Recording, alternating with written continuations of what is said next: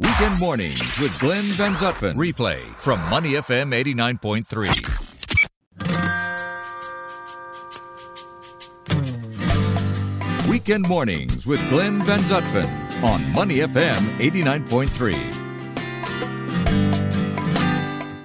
Let's talk about kids and performances. Now, you sent me a performance this week that your daughter was involved in. Yes. She looked fantastic singing with a band. What, what was that all about? Well, I thought it'd be an interesting topic for us to chat about because right now, I'm sure there'll be many of our listeners who are driving their kids to performances of some kind, or, sports or tuition Yeah. for performances or Exactly. whatever. Rehearsals, preparation. It's getting towards the end of the year, which is when all your end of year performances take place. You've got football tournaments, hockey tournaments, you name it.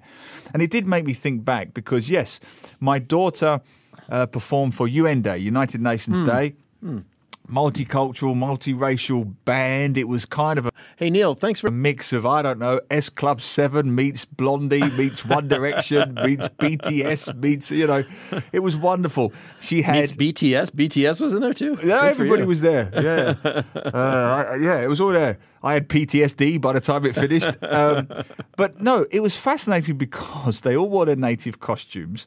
So my poor daughter Ah. had to wear a Union Jack T-shirt, which in the current climate of Brexit, I wasn't that happy about. But she had a punkish kind of Sid Vicious kind of look.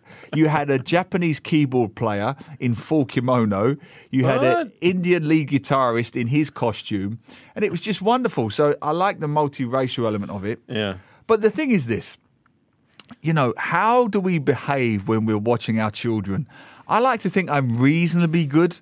Uh, she said, um, you know, I, I, she gives me orders now. I don't know if you get this. There are strict rules because she's older now. She's 11, so there's more you- peer pressure. No embarrassments, please. Don't be embarrassing, Dad. Yeah. Don't shout and scream. Don't cheer. Because I literally, I like to. I'm a goofy dad. I like to be the one who laughs and cheers, and you know, not now. You could do that. You can be that. That's cool when they're eight or nine. When they're eleven or twelve, Forget it. it, it's not cool anymore. I'm an author. Not cool. I'm reasonably well known. Not cool. Basically, I'm just not cool, Glenn. You're em- you're embarrassing in many ways to her, Ju- just everything. and you will be for a few more years. And it took me back because I was exactly the same age as her. And I thought about this afterwards. I was 11 when my mother, God bless her, came to watch me play football, Oh, yeah? soccer. Okay. And this is a kind of sweet, poignant, sad story because my parents were divorced. Hmm. So my mother, back then it was worse. And I think she was so brave. She came along in a very male arena back then. You know, it was just dads. It was very stereotypical. Still is, but not as bad. Back then, it was just dads. Only men would watch their kids play football, soccer back then.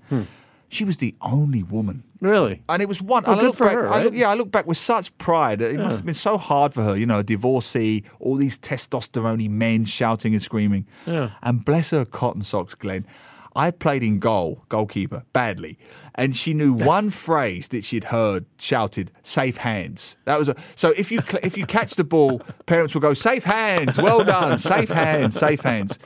Because this was her one piece of soccer terminology that she knew, she applied it to everything. if I kicked the ball, safe hands, safe hands. And I'm saying, Mum, clearly I'm kicking the ball. Why are you talking about hands? If someone made a tackle, safe hands, safe hands. He's tackling, his hands are not involved. that's funny. And so that was the thing. So that's what parents do. They embarrass their kids. And I find it fascinating that there's there's so much different there's rules and regulations. You can do this, you can say that. You Hmm. you know, and I and I feel for the kids. I do. It must be it must be rewarding, but it must also be terrifying. At the know? same time, yeah, That- you know, and and we're of course we're all proud of our kids when they they do these things, and you want to be the one that's standing up there with the you know taking the video or doing the whatever. But you know, kids, like you say, when they get in, especially the tweens, uh, they don't really like to be. Mm, they, they don't want they don't want anyone to know that you're there for them. No, in fact, But my, but, I think they want you to be there. Yeah, it's, Right? it's it's weird. They do and they don't. There's a don't say anything, don't do anything. Can I breathe? I mean, you know, what if I breathe too have to? loudly? Yeah, well, do it quietly. There's that, but also once you've seen them, you do see it in their eyes a bit. There is that sort of begrudging pride Yeah, that yeah. mummy and daddy were there to see me run or jump or sing or dance or whatever. And I definitely think if you weren't there, they would notice it and they would be, you know, kind of wishing you were because the other kids' parents are there? Well, this is the key thing. I'm very fortunate. My daughter now says unfortunate, but I'm very fortunate because of the nature of my work. I've always been able to build, and this was very conscious on my part, not getting the violins out, but because I was the parent of divorced parents, Mm. uh, the child of divorced parents, I didn't see my father very much. You know, it was a once a week thing, once a fortnight thing and he never went to anything. So I was very mm. conscious early on that I would try and go to everything. And I do. Look, I don't want to guilt trip parents listening to this now. We're all busy, we all live hectic lives, but they never forget. If you're there, like Yeah. I'm talking to you about a story with my mother. Right. I was 11. That's 30 years ago.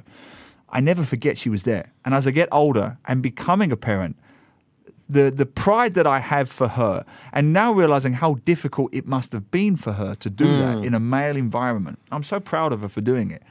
So I have made a conscious effort to go to everything I realistically can. So first da- first singing performance, first dancing, first time she performed a Mandarin poem on stage. I've been there to almost everything. And you do see that we still live in a very sexist world, sadly. Mm. That at these events, it's mostly mothers, mostly mothers, and only a handful of dads. I've been to events where I've been the only father there, and I, that's lucky. I can do that. But I have heard other kids say, "Oh, my parents never turn up to anything," so they'll say it doesn't bother them, but it kind of does. So if at least one parent can Yeah. turn up. They do appreciate it. They'll make fun of you and all that, but they do want you there. Yeah, I'm surprised. You know, our daughter plays netball, and uh, over the years, when she was in primary and now secondary, when I'd go to the netball games, even you know big games that are consequential in terms of their their season, th- how few parents are at those games. sad, yeah. Now, I know a number. You know, a lot of times those games are they're not on the weekends. They're in Hmm. you know on a Thursday afternoon or something like that. You know, three o'clock or four o'clock in the afternoon. So I know the timing isn't great, and I know a lot of parents do work, but but you know, it, it's so um, it's so surprising to me that that more parents don't figure out a way somehow to have at least one of the parents show up to those and support. Um, because I I come from a background where my parents did you know they both worked, but they still somehow one of them always made it to the things that my brothers and I were doing. Absolutely. Couldn't agree um, more. To Couldn't show that, more. and and I, I I won't say it's a cultural thing, but I will say that it is really important for the kids to see to see their family members supporting them. Yeah. And this idea that we're, we're we're too busy, we're all too busy. This is Singapore. We all work too hard. But I do wonder if you can't spare an hour, and that's often all it is, an hour, hour and a half with, with travel, whatever. Then you might want to question your employer or your job or your boss or your Hmm. situation, unless you're performing surgery in that particular moment. One of my daughter's friends' fathers, he won't mind me saying this, is a very successful pilot. Um, not only is he a successful pilot, he trains pilots. So he has a very, very uh, important job, which which involves hundreds of people working with him and for him. He manages to find the time. Not all of them, Yeah. but he's certainly there for fifty percent of them, Yeah, yeah. And, and his wife goes to the others.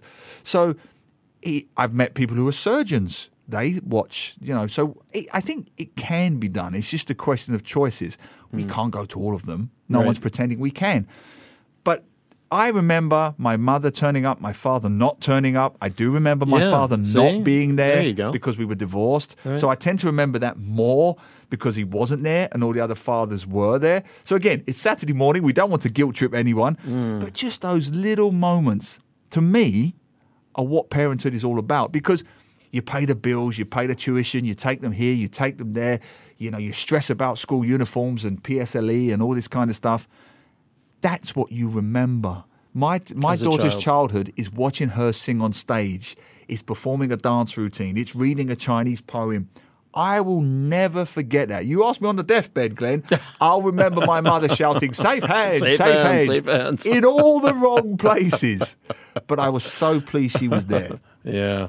Well, uh, you know, if your kid has a game today or a concert or a recital or something like that, I uh, hope you have a good uh, good opportunity to get out and listen to them and watch them and support them uh, in the ways that uh, all of us enjoy being supported at some time or another. To listen to more great interviews, download our podcasts at moneyfm893.sg or download the SPH radio app available on Google Play or the App Store.